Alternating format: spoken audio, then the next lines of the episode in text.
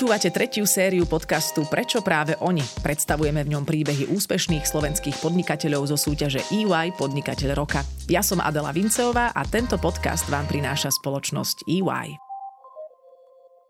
V tomto podcaste sa porozprávame s Petrom Hrbáčikom, riaditeľom spoločnosti iTrinity a finalistom EY Podnikateľa roka 2020. Ahoj. Ahojte. My sme sa opäť videli teda počas toho online prenosu, kde som aj trošičku vytýrala tvoju manželku a snažila som sa ju dostať do obrazu. Dúfam, že ju to veľmi netrápilo. Nie, určite nie, ako radi na to spomíname a aj sa na tom teda radi zasmejeme. A vy ste boli taký špecifický ročník, vzhľadom na ten online ku korone sa tiež ešte dostaneme. Ja som mala veľmi silnú emóciu počas toho. Dalo sa mať emóciu aj doma v tom online priestore? Určite, hej, aj keď asi tá moja najsilnejšia emócia bola, že aby ten online e, prenos sme zvládli, lebo boli tam rôzne také zaváhania. Hej. Takže Počuli sme sa, videli sme sa. Presne tak, dobre to dopadlo a mm, ja osobne nemám problém akože aj s takouto formou komunikácie, mm, aj v rámci tej mojej teda pracovnej činnosti častokrát takto komunikujeme a ja v tom akože nevidím nejaký zásadný mm-hmm. problém. Jasné, no veď ty si tiež tej IT sféry a teraz ja som sa veľmi snažila pochopiť, čo vy robíte, ale robíte to evidentne výnimočne a veľmi dobre a vy máte také tie hlavné tri túly, ak som to správne pochopila. Spolupracovali ste, a to bolo v tej, v tej krátkej dokrutke z NASA a ty si sám povedal, že samozrejme v veľmi prenesenom zmysle slova ste pomohli kolonizovať Mars, takže skúsme z tohto teraz vydestilovať zrozumiteľne, čo robíte. Jasné. Áno, e, správne si vydedukovala, že naozaj e, to naše portfólio aktuálne pozostáva z troch produktov, z troch firiem. Nástrojov, alebo keby dá sa to tak povedať, že sú to nástroje? Ktoré dá sa, áno. Mm-hmm. Sú to Softvery. online nástroje, presne. Tak je to software, ktorý je distribuovaný online. A to zameranie je v podstate uh, jeden tool, môžeme teda trošku konkretizovať. Jeden z týchto nástrojov je špecializovaný pre online marketerov, e, pomáha v procese optimalizácie webov pre vyhľadávače. Ďalší nástroj je nástroj takisto pre online marketerov, pomáha šetriť náklady na e-mailové kampane a zároveň zvyšuje úspešnosť týchto e-mailových kampaní. A náš posledný prírastok Uptime Robot je online nástroj, ktorý slúži na monitorovanie dostupnosti či už web stránok, serverov uh-huh. alebo nejakých častí infraštruktúry.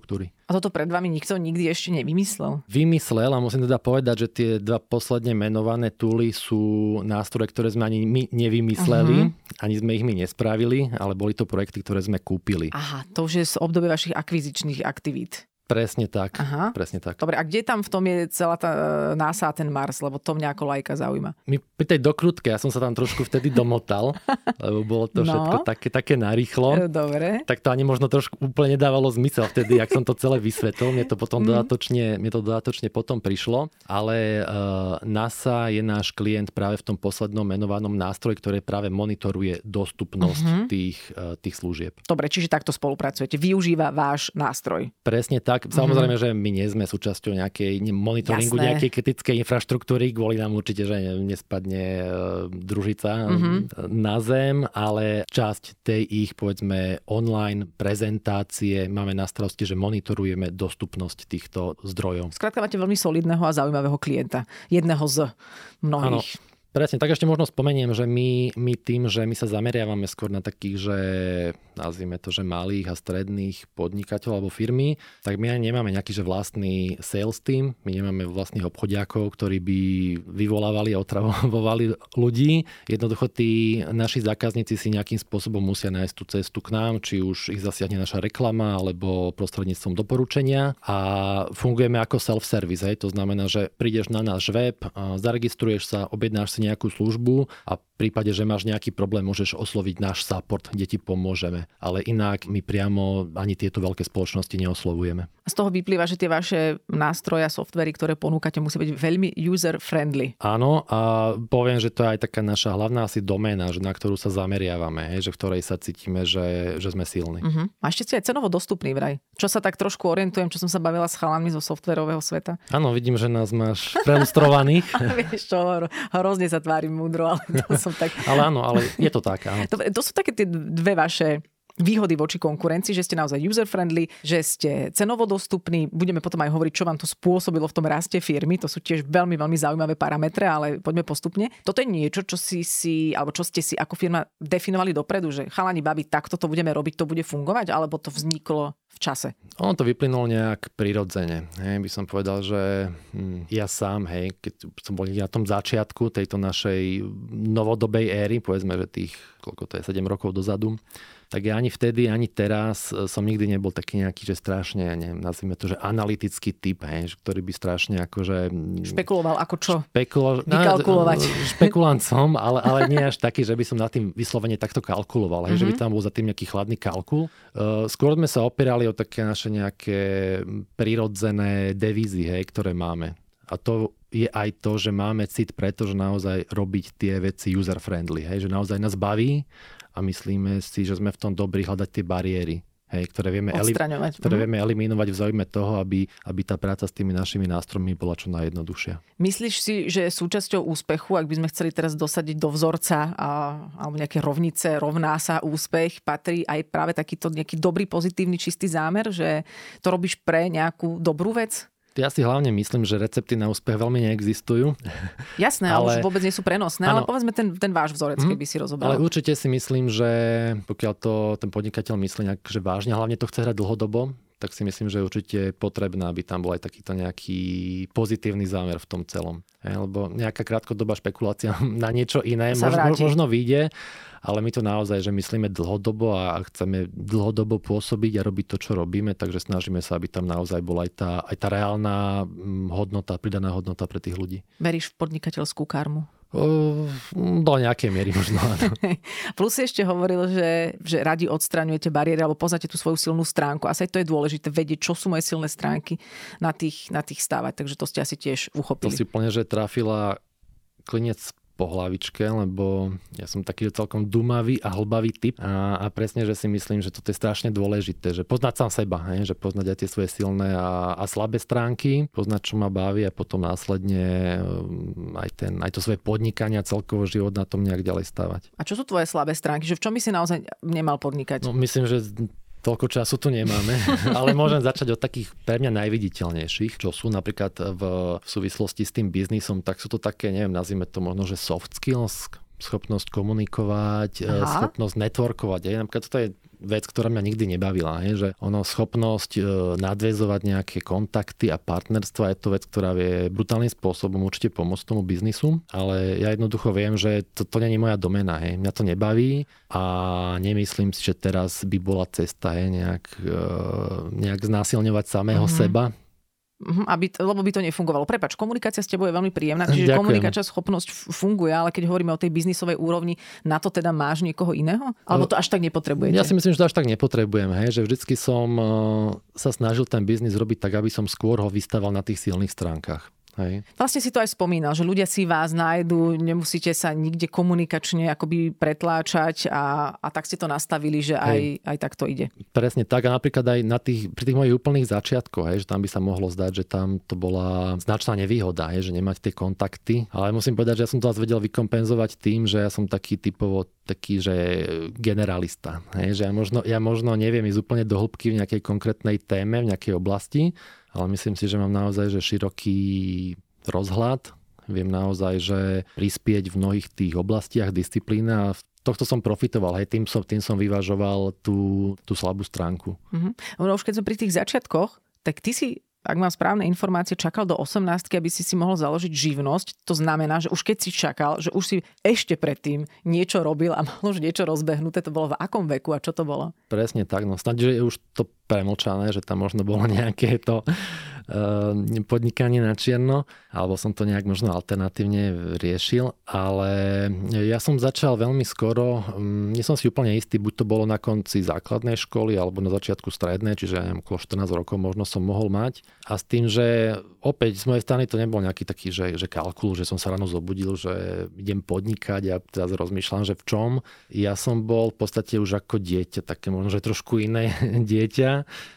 že mňa nikdy nejak akože nelákalo, že ísť von a hrať sa na, na indiánov alebo na čo. Je to trápne.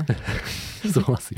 A, a mňa to vždycky skôr akože ťa... Ja som bol taký ten typ, že chlapec od počítačov, hej, uh-huh. vieš to predstaviť? Áno, tak my sa tu často bavíme, prepáč, že ťa prerušujem s podnikateľmi o tom, že mnohé to ich podnikanie vyplýva z nejakého až detského vnúknutia vyslovene z tej detskej vášne, že niekto sa hral na obchod a niekto sa hral na podnikateľa už vtedy, takže ty si bol chlapec od počítača, to je hej. jasné. Ale ešte doplním, že mm, u mňa to nezačalo vyslovene tým, že podnikaním. Ja som sa skôr veľmi skoro dostal k takému tomu, že online svetu. Mňa strašne fascinovalo a aj doteraz fascinuje to, že vlastne v, tom, v tomto prostredí toho online sveta človek vie, že naozaj, naozaj že aj s minimálnymi zdrojmi nepotrebuje kontakty, peniaze, pečiatku od úradníka, že človek je vie naozaj e, s minimálnymi zdrojmi vytvoriť naozaj že veci, ktoré sú hodnotné, že ktoré sú žiadané, že ja ako Peter Harbáčik z detskej izby v Banskej Šťanici, kde som vyrastal, že som dokázal spraviť produkt, ktorý používali ľudia v rámci celého sveta. Hej. A čo si vytvoril? Ono to bolo strašne veľa, hej, lebo ja som bol taký, že práve taký ten špekulant, hej, že tým, že ja som aj veľmi zvedavý tvor, minimálne v rámci toho nejakého tých technológií a biznisu, tak ja som naozaj, že si prešiel všetkým možným. Hej. Ja, som, ja som mal nejaké vlastné e-shopy. V podstate môj prvý biznis bol to, že ja som napaloval Linuxové distribúcie na CD. Znie to hrozne, ale bolo to legálne. aj keď moji rodičia sa celkom báli. Mm-hmm. A potom som to posielal zabalené v novinovom papieri, lebo to bola doba, keď internet bol veľmi drahý a veľmi pomalý. Hej, takže ja som si prešiel naozaj, že mnohými tými oblastiami by som povedal, ja som myslel, to som robil aj také, že weby na zakázku, lebo však Jasne. časom som už potreboval aj z niečoho žiť. A vlastne až časom sa u mňa vyprofilovala tá nejak, taká nejaká mm, taký, neviem, že sen, to je možno silné slovo, ale mať vyslovene vlastný produkt, hej, tak, niečo také, ako máme teraz. Rozumiem. Keď sme spomínali rodičov, ty, ty rozumeli tomu, čo robíš? Podporovali ťa v tom? Rozumieť nerozumeli, úplne nerozumejú ani doteraz, ale určite ma v tom veľmi podporovali. Mm-hmm. Vieš si predstaviť, že by si povedz, alebo ako to bolo, že ty si mal 18 a teraz ty si nešiel nikde na nejakú brigádu, nikde si sa nezamestnal, venoval si sa práve tomuto svojmu snu a plánu a rodičia ťa zatiaľ finančne podporovali. Vieš si predstaviť, že keby si takéto niečo nemal, že ako by tvoj život sa uberal? Vieš čo, brigádu, ja som chcel, si pamätám, že ja som chcel ísť na brigádu, ja som chcel ísť, že dokladať tovar do jedného reťazca, ale ma nezobrali. Z dôvodu? to, už, to už si nepamätám, ale asi som nebol dosť dobrý pre nich a, a potom som aj nejakú brigádu ešte absolvoval, ale mm, presne ako si povedal, že ja som potom následne išiel na vysokú školu ale mňa to jednoducho vždy viac lákalo, že mať niečo svoje, že venovať sa práve týmto. Dobre, čiže rodičia ťa živili zatiaľ, kým si, hm? kým si konfiguroval v hlave, čo bude áno, to tvoje. Áno, presne tak. A keby si nemal také zázemie, kde by si bol dnes? No, to je veľmi dobrá otázka a ja si myslím, že... Ďakujem. ja si myslím, že, že, že do veľkej miery, hej, ma to ovplyvnilo, že ja veľmi neverím na také m, mm, tie reči, že všetci sme, máme rovnakú mhm. štartovaciu čiaru, lebo naozaj, že keby sa narodím v rodine, ktorá si rieši, alebo možno nerieši rieši nejaké základné životné potreby, tak asi... Tak ti povedia, hýbaj robiť niekam a nevymýšľaj tu. Presne tak. Uh-huh. Poďme teraz už tomu tvojmu podnikaniu, už sa teda nejako rozbehlo, už si bol na nejakej jasnej ceste a založil si teda v roku 2009 firmu. Túto? Ona bola, ona bola formálne áno, v roku 2009 2009? Založená. A potom to hneď išlo? Ono to išlo, nejak to išlo. Nejak. Ne, nejak to išlo, ja som mal už vtedy viacero aktivít a v podstate ja som mal pohodový život, a ja som nejak že nestrádal ani nič, ja som bol celkovo spoko s tým životom. Akurát stále mi ako keby aj v rámci toho môjho podnikania niečo chýbalo, že vo mne sa relatívne asi skoro vyformovala taká nejaká vízia, že mať presne ten nejaký svoj vlastný produkt a, a, a nejakú firmu okolo toho, kľudne malý tým, niekoho, koho by som sa mohol oprieť, komu by som dôveroval. A toto sa nejak zlomilo až v roku 2014. Čiže to je 5 rokov takého príjemného priemeru v podnikaní. Mm, tak dá, sa, to... dá sa to tak povedať. Mm. Dobre, a čo sa stalo v 2014? V 2014 som mal, prišla jedna veľká náhoda, jedno veľké šťastie, hej, že tak sa ma niekto opýta teda, že, že čo stalo za tým úspechom, tak akože tak naprvu poviem, že som mal šťastie. Ale asi možno zaslúžená? Že mal som šťastie, ale že presne tak potom väčšinou vždy poviem aj to B, že bolo treba ísť naproti, hej, tomu šťastiu Jasne. a tej náhode veľmi vytrvalo, že naozaj tých, tých pokusov, hej, mojich, že s niečím preraziť, tam bolo naozaj, že veľa a s tým, že väčšina tých proste pokusov bola neúspešných, hej, že a to je taká moja stratégia, ktorú možno, že si udržujem aj doteraz, hej, že... Mať veľa neúspešných pokusov.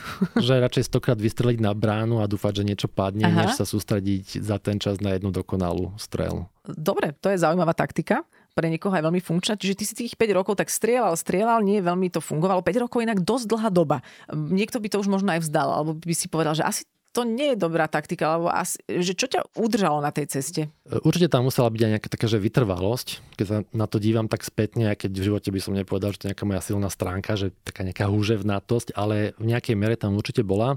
A tam dôležitú vec zohralo aj to, že mňa to proste bavilo. Hej, že ja som mal tú vnútornú motiváciu v tom, že mňa to bavilo. Že proste, keď to bol fail, tak OK, že človeka to zamrzelo, lebo strašne veľa energie a času na tom spálil, ale proste mňa to bavilo. Mm. Že ja Čiže keď to... si strieľal na bránu, aj keď mimo, tak stále to bol pre teba dobrý tréning. Presne tak. Mm, super. Dobre, a teda 2014, vráťme sa k tomu, tam bola nejaká šťastná náhoda, si vystrelil na bránu a trafil si. Presne tak, vlastne jeden z tých, z tých produktov, už mojich vlastných, tak v podstate tam sa stalo to, že som trafil proste ten, to sa povedať, že trh po hlavičke, že som prišiel správny čas, so správnym produktom a oslovil som správnu skupinu ľudí a zafungovalo to. A to si myslím, že aj doteraz, že na tom celom podnikaní, že toto asi najťažšie, proste trafiť ten, no to má zvykne hovoriť produkt market fit, lebo mi príde, že všetko ostatné je riešiteľné. Hej? Že keď potrebujete peniaze, tak už dneska ich nejak viete zohnať. E, keď potrebujete ľudí, tak síce tá situácia na pracovnom trhu je žalostná, ale nejak ich zoženiete. Ale proste toto tráfiť, to mi stále príde, že to je také najväčšie umenie, taká možno alchymia trošku. A to je produkt, ktorý stále ešte je v tom vašom portfóliu? Áno, presne tak, ono tento produkt, v podstate to bol také semienko, ktoré dalo zárodok tomu nášmu terajšiemu biznisu a v podstate aj doteraz je to, dá sa povedať, že vlajková loď toho nášho biznisu, aj keď samozrejme, že už vyzerá a funguje úplne, úplne inak, než mm-hmm. na tom úplnom začiatku. A prepač, a ešte stále si teda ten maker, ktorý strieľa na bránu, že aj od toho 2014. si mal x neúspešných pokusov s tým, že už máš ale tú bázu jedného úspešného? Samozrejme, že mne sa museli dosť radikálne zmeniť tie moje že kompetencie, to nazvime, že s tým, ako ten tým začal rásť, tak samozrejme, že už sa nepatrí aj minimálne robiť tie, alebo nie, nie je správne, hej, že rie, riešiť tie veci na tým možno, že úplne nízkej úrovni, ako úplne na začiatku. Ale musím povedať, že ja to proste stále mám niekde, že v srdiečku ja som taký ten maker, hej, proste, že mňa to strašne baví a a opäť, že v rámci takého nejakého e, seba poznania som, som predčasom práve dospel k tomu, že bolo by fajn, že v nejakej že obmedzenej forme sa opäť k tomu vrátiť. Mm-hmm. Hej, že... Zase strieľať na bránu. Presne tak. No dobré, inak sa strieľa na bránu, keď si vo firme sám a keď máš ľudí, za ktorých nesieš zodpovednosť, či? Je to tak, ale ja musím povedať, že v tomto my k tomu pristupujeme v rámci toho nášho firemného biznisu. My sme, ja si myslím, že pomerne konzervatívny. Hej? Že my práve, že sme opustili túto stratégiu, nazvem to tak, že zakladania biznisov úplne že na zelenej lúke. Hej, lebo si proste pamätám tie začiatky a viem, aké je to strašne ťažké, hej, aká je tam úmrtnosť tých projektov, tak my sme sa preto vydali radšej tou cestou, tou že stratégiou, že kupujeme mm-hmm. projekty globálne, ktoré už majú nejakú tú solidnú užívateľskú bázu, ktoré už majú nejaké zaujímavé čísla, generujú, ale kde proste vidíme nejaký nevyužitý potenciál, ktorý sa snažíme naplniť. No lenže potom ten tvoj maker v srdiečku je smutný, nie? Tak on, on je smutný, ale ja si ho kompenzujem takými možno, by som povedal, že mm, nie úplne biznisovými aktivitami, hej, že sú to skôr také moje možno nejaké, neviem, nazvem to bočné, také nejaké alternatívne aktivity, ktoré nie sú priamo naviazané na ten náš biznis, ale je to proste niečo, niečo pomimo, čo naplňa nejakú tú moju potrebu. No veď povedz, keď chceš, môžeš. To je tajné. Je to tajné. Dobre, teraz som si predstavila všetko možné, lebo pod slovom tajné sa dejú všelijaké veci.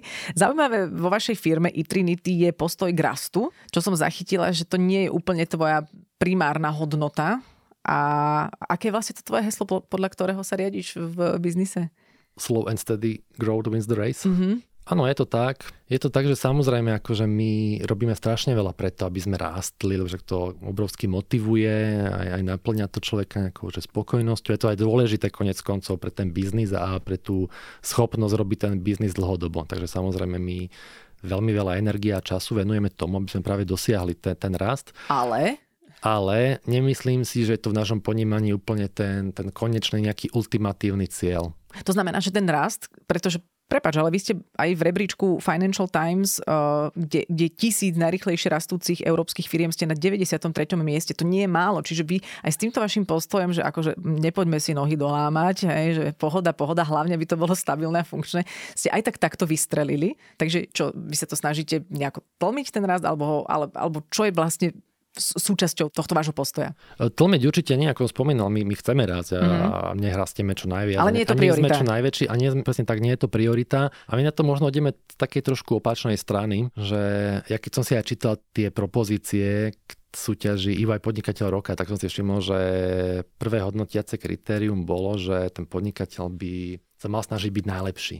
A to ma tak zaujal, že, že, že najlepší, že čo, čo to je najlepšie ano, a v čom najlepší. A ja, ja som najlepší, alebo ešte len budem a z akého pohľadu najlepšie? Z akého pohľadu, ja, že možno sa dá na to pozrieť tak, že najlepší, že som napríklad, že jednotka na trhu, hej, že mám najväčší trhový podiel a že OK, som najlepší, viem to vtedy povedať, ale v mojom prípade toto není taký, že úplne ten, ten, ten ultimatívny cieľ, lebo že OK, že budem prvý, ale že čo? Že budem sa z toho, dosiahnem to možno, mm-hmm. budem sa z toho tešiť dva dní a, a, a potom čo?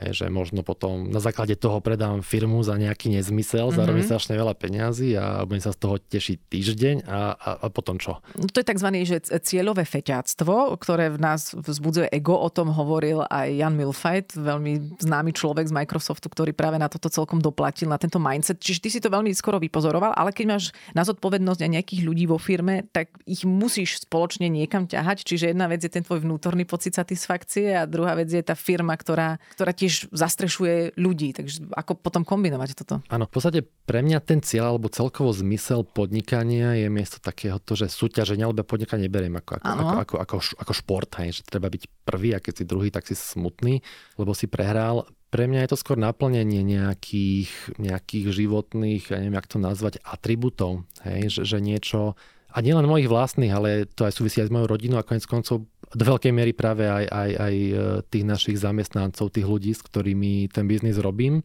A napríklad taká vec, že podľa mňa je strašne dôležité, aby nás bavilo to, čo robíme. Hej? Lebo my napríklad v rámci tej našej akvizičnej činnosti hej, môže nastať situácia, že nám príde na stôl ponuka, ktorá bude v Excelovej tabulke vyzerať úplne fantasticky, alebo je to možno v segmente, ktorý nás proste nebaví. Hej? A, a neviem si predstaviť, že, že, že by sme do takejto ponuky išli len preto, že by to dávalo nejaký ten finančný zmysel. Rozumiem. Hej? A udržateľnosť je pre teba veľmi dôležitá. Takto je ten biznis udržateľný, že keď odmietneš 3-4 takéto projekty, nemôže to byť fatálne pre firmu? Mm, ja sa na to práve že dívam tak, že to strategicky podľa mňa veľmi dobrý plán práve na to dlhodobé udržanie, pretože keď takto naplňame takéto čiastkové potreby, alebo aj, aby aj tí ľudia sa cítili dobre, aby mali slobodu, slobodu aj v tom, ako robia, kedy robia, čo robia, aby, bolo cel, aby boli celkovo spokojní, tak si myslím, že v tom dlhodobom horizonte je to, je to plus pre tú firmu. Aj keď možno na prvý pohľad sa to môže zdať, že to je také možno nejaké mrhanie potenciálom mm-hmm. a mhm. talentom. Ja si myslím, že práve že toto je cesta, ako ako udržať. udržať a konec koncov aj, aj dosiahnuť potom aj tie také, nazvime to materiálne alebo finančné mm-hmm. ciele. Ja si myslím, že sme toho konec koncov aj celkom dôkazom. Jasné, to je vlastne to je to, že ten, ten paradox toho, že ste sa dostali medzi tie najviac rastúce firmy práve s týmto postojom. Mne to je osobne veľmi sympatické, len ťa tak akože skúšam, že, že čo s tým a ako ty máš vlastne cieľ napríklad? Ja určite mám čiastkové ciele. Hej? Mám nejaké čiastkové ciele. Povedzme v konkrétnom projekte, to je jasné. Ktoré ale sa snažím naplňať. Ale pre tvoje podnikanie ako také? Pre moje podnikanie, my máme stratégiu, hej? máme zadefinovanú stratégiu, ktorú chceme ďalej rozvíjať a naplňať. A povedzme taký aktuálny cieľ, ktorý máme, je to, že sme sa trošku zamerali sami na seba. Hej? Že my aj náš biznis nazývame, takže to je taká produktová fabrika, ktorá proste zoberie nejaký ten produkt a, a chce ho posunúť na vyššiu úroveň, ale sme jednoducho zistili, že naša produktová fabrika nefunguje úplne, úplne ideálne, hej, že identifikovali sme tam nejaké povedzme slabé miesta v rámci toho nášho týmu, takže pracujeme teraz na tom, aby ten náš tým bol naozaj že robustný, aby tam bola vysoká zastupiteľnosť tých ľudí, to napríklad aj taký osobný cieľ, že mať tu možnosť, neviem, zobrať si nejaký mesačný sabatikál, ísť niekde mm-hmm. úplne preč, bez toho, aby človek, aby človeka zvierala nevoľnosť. Ťa e, zviera niekedy že, nevoľnosť pri vedení firmy? Tak e, určite, že sú situácie, keď e, to človeka možno aj nebaví a má toho plné zuby, aj napriek tomu, že sa aktívne akože snaží takéto veci eliminovať, ale to je, aj vždy bude, hej, že on to bude skôr mm-hmm. také, že približovanie sa k tomu ideálu. Hej, Nikdy že... to nie je dokonalé, rozumiem tomu. Čiže tie ciele nie sú nejaké konkrétne, no veď, veď to je v tom asi sa chápeme, že tým, že rast nie je pre teba prioritou, tak tam sa do toho ani nezmestia nejaké ciele, skôr zámer sa zlepšovať, veď to je logické. Ale že byť o 10 rokov niekde, takéto vízie si nedávaš. Presne tak. Ja razím, ja mám strašne rád tú otrepanú frázu, že cesta je cieľ. Áno, tak to je než veľmi funkčná fráza, a aj, aj funkčné nastavenie. Z toho mi lezie trošičku, ako ťa počúvam, že ten work-life balance je pre teba dôležitý. Je pre mňa dôležitý a čím ďalej tým viac keď manželka by možno práve povedala, že, že nie úplne sa mi to darí, ale čím ďalej tým viac si uvedomujem, že je to dôležité. Mne pred istým časom manželka kúpila jednu veľmi dobrú knihu slovenskú, ktorá sa nazýva že Vyhorený a boli tam príbehy mnohých aj známych slovenských mm-hmm. podnikateľov. A ja som bol veľmi prekvapený, že, že vlastne čo, čo reálne vyhorenie znamená. Lebo vyhorení sme akože všetci, všetci o tom rozprávame. Ale keď som si prečítal, že čo reálne to znamená, tak som bol z toho fakt, že zdesený. Čo to reálne a... znamená? Ja som to nečítala. No sú to naozaj, že ťažké, Ak to vieš zhrnúť? fyzické, fyzické Aha. stavy, že naozaj človek má, má pocit, že sa dusí napríklad. Hej, alebo až Nevstane tak, z postele. Takéto extrémy. Hej, uh-huh. A mhm. naozaj potom ten návrat do toho normálu je potom veľmi ťažký a aj na základe tohto som si povedal, že je veľmi dôležité, hej, keď, keď chcem hrať tú hru dlhodobo, tak je dôležité možno občas trošku spomaliť a fakt bať aj na ten work-life balance. Keď, keď nič iné, hej, tak aj v rámci toho pracovného dňa, že možno mať tú schopnosť spraviť v určitom momente tú hrubú čiaru a naozaj všetky tie problémy a starosti hodiť za hlavu, nemyslieť na to. A vieš to? Ehm, bojujem. Uh-huh. Bojujem. Koľko máš rokov, prebač? 35. Uh-huh. A musíš si to vyslovene programovo Áno. Musím si, nastavovať. musím si to nastavať, pretože, ako som spomínal, ja som, nie som organizovaný a štrukturovaný človek. Ja ľúbim žiť v takom chaose trošku, čo má aj svoje výhody. A ja vyslovene si musím plánovať. Mňa aj veľmi pomáha napríklad, že vyslovene, že si plánovať dni.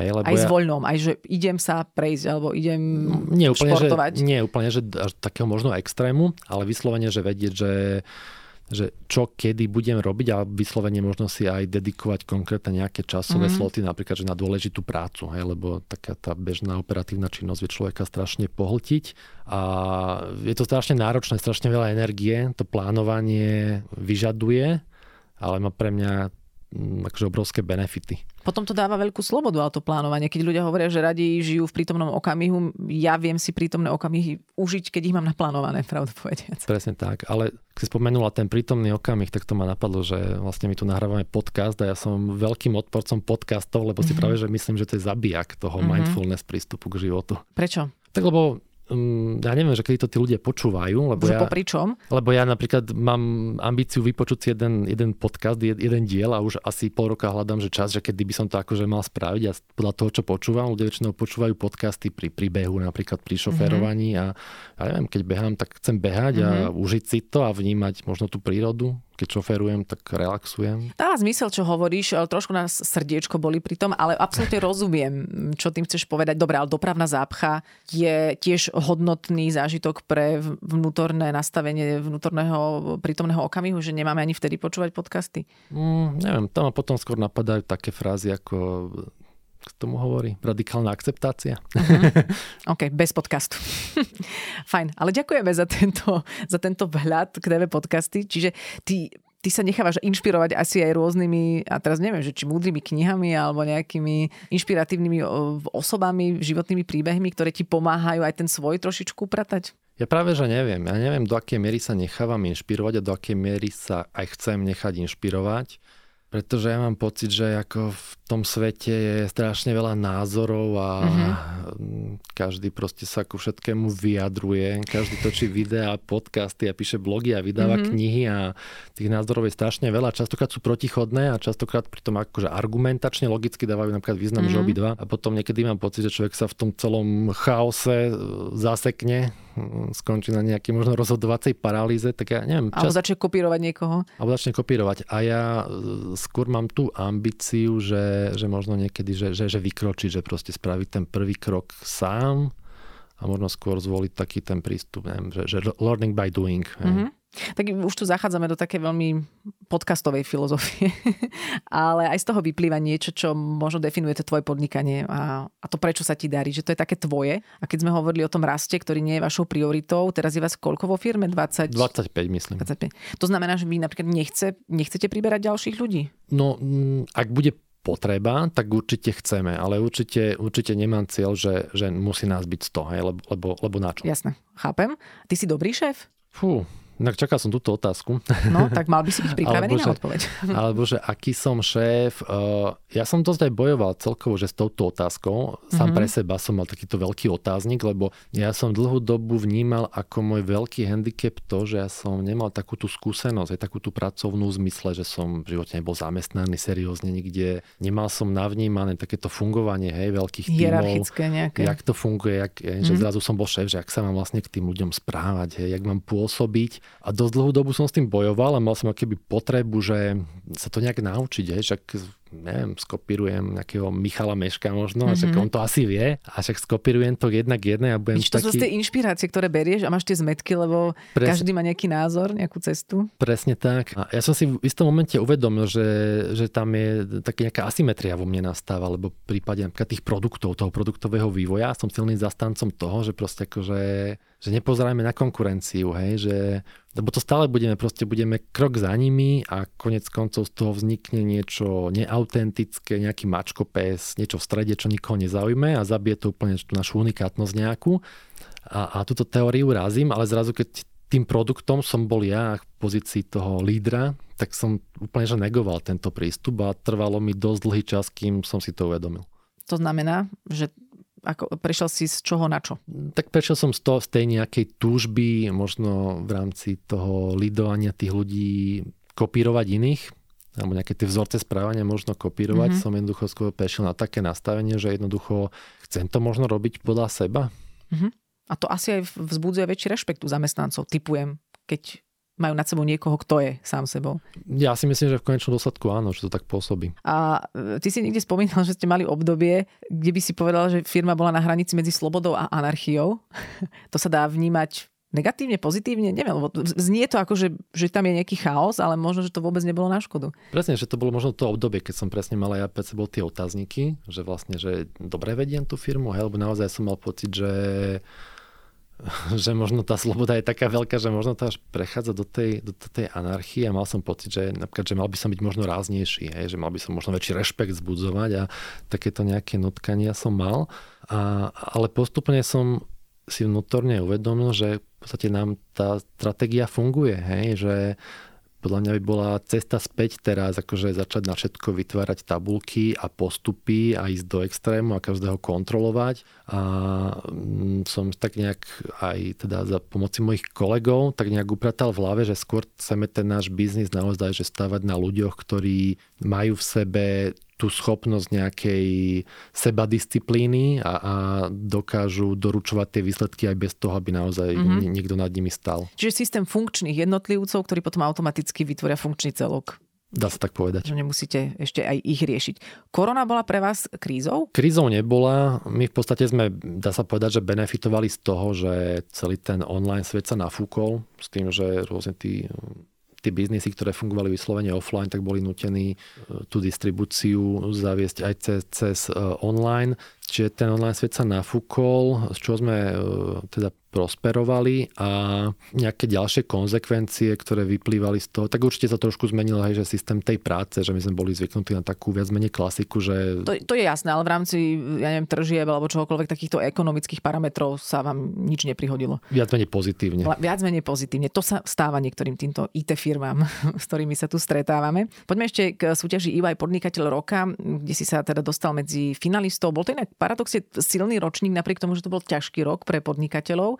Ty nie si evidentne súťaživý typ, a čo som pochopila aj z toho rozhovoru, tak ako ste sa ocitli ako firma v tejto súťaži? No celkom dobre to odhadla, v podstate mňa do tejto súťaže prihlásila moja asistentka, alebo naozaj, že sám by som ten krok asi že nespravil, že mne by to pripadalo asi také nejaké že divné, že sa prihlásať. Obzvlášť pokiaľ ide o súťaž, ktorá je predsa len ktorá je postavená na nejakom takom že subjektívnom vnímaní. Tí, tí, tí a sú tam ľudí. objektívne kritéria? Sú, ale predsa len, hej, mm-hmm. je, mhm. tam, je, tam, je tam časť toho, toho, toho rozhodovania, si myslím, že, že má aj takýto nejaký základ. Ale aj odliadnúť od toho, teda, no áno, nebolo to moje rozhodnutie, ale mm, ja som to bral ako takú výzvu. Ako takú výzvu, lebo v podstate aj ten online prenos, ktorý následne teda bol aj nejaké tie dokrutky, ktoré sa točili, tak to sú zrovna činnosti, ktoré akože nie sú nejakou že mojou šálkou mm-hmm. kávy. Čiže ja som to bral takú že výzvu, že však niečo nové vyskúšam, niečo nové zažijem. Čiže bral som to takto a možno trošku, akože poviem, že aj, aj, aj také, že zviditeľnenie, hej, že, mm-hmm. že v, tom, v tom bolo, možno ani nie také, že, že mňa ako osoby úplne, ale skôr také, že zviditeľnenie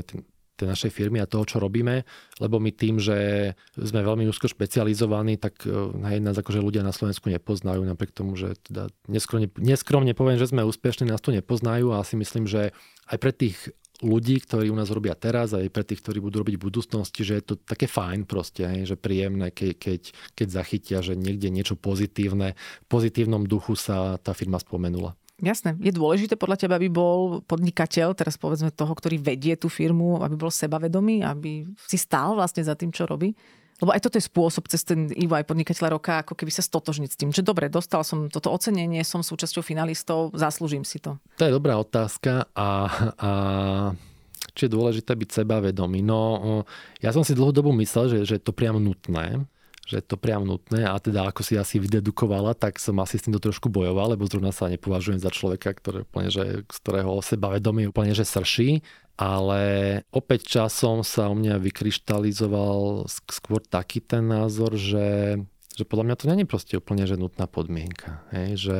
No a možno sa neshodneme vo vnímaní pojmu sebavedomí, lebo niekto si milí sebavedomie s nejakou seba prezentáciou alebo so širokými lakťami alebo s nejakým vizuálnym hlučným prevedením svojich schopností, ale sebavedomie je to ozajstné, podľa mňa tiché a také vedomé, že áno, toto sú moje kvality, toto viem a, a, a som rád, že sa mi darí a toto si zaslúžim. Nemusí to mať nič dokopy, alebo teda spoločne s píchou. Takže... Chápem, ale úplne mm-hmm. akože, chápem, čo myslíš a myslím to úplne rovnako. Aha, dobre, tak prepáč. A myslím to úplne rovnako. A... a že ani to nie je treba. Ne, podľa mňa nie. Podľa mňa sú aj príbehy m, mm, iných úspešných ľudí, ktorí, ktorí túto danosť, predpoklad nemali a jednoducho dokázali veľký, veľký úspech. Dobre, a ty si na tom ako teraz? Aj s tými úspechmi, ktoré objektívne máte, tak ako, ako to vnímaš, aký máš ten vnútorný, to vnútorné nastavenie? Ťažké otázky. No už končíme, neboj sa. Už pôjde iba posledná. Už.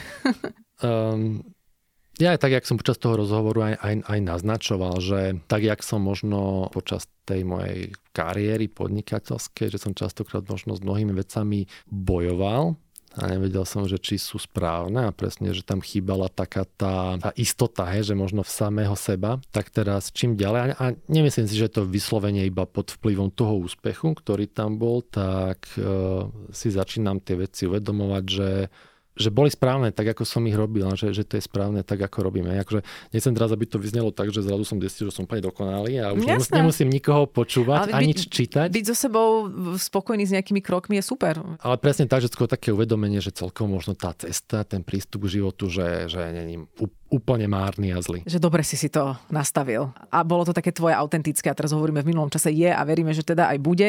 A ešte mi len rýchlo povedz, že keď náhodou sa ti podarí ten mesačný sabatikál, čo je ten priestor životný, ktorý ťa láka, kde tebe je dobre a kam by si išiel. Teraz len aby sme chápali, že pôjdeš do New Yorku na spoznávanie alebo radšej do prírody, do ticha. No určite do prírody, lebo mňa príroda brutálne nabíja a v podstate ja e, momentálne som vo, vo fáze, že si staviame rodinný dom a tak máme taký trošku väčší pozemok a tam plánujeme mať, že mini farmu.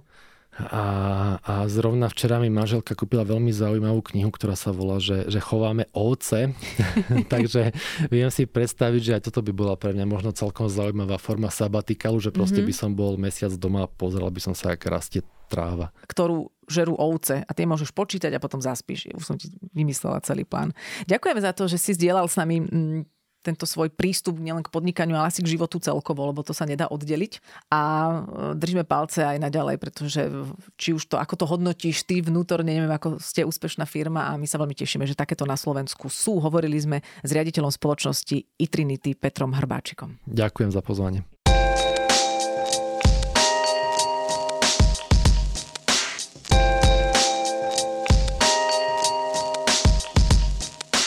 Ďalší diel podcastu vychádza už budúcu stredu, tak nás nezabudnite odoberať, aby vám neušiel ďalší podnikateľský príbeh.